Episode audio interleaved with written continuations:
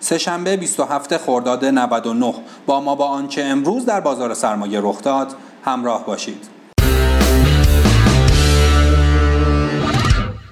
روند تثبیتی بازار سهام در یک میلیون و هزار واحدی امروز قطعیت یافت و شاخص کل با 2.5 درصد رشد به محدوده های یک میلیون و هزار واحدی رسید.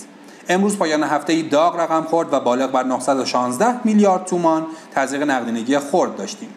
این شرایط باعث شد تا علیرغم نوسانات عدیده بازار مجموع نقدینگی تزریق شده به بازار طی هفته جاری به بیش از 3000 میلیارد تومان برسه. ارزش معاملات خرد بازار سهام نیز بالغ بر 17 هزار میلیارد تومان بود که از روز قبل بالاتر بود.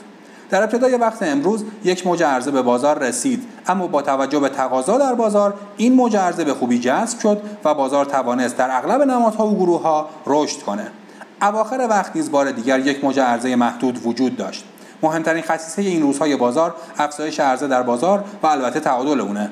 بنابراین اگرچه بازار در حال رشده اما کمتر از قبل شاهد قفل شدگی ها هستیم. یکی از مهمترین دلایل این اتفاق رشد بازار سهام و در سود بودن عده زیادی از سهامدارانه که عرضه ها را افزایش داده.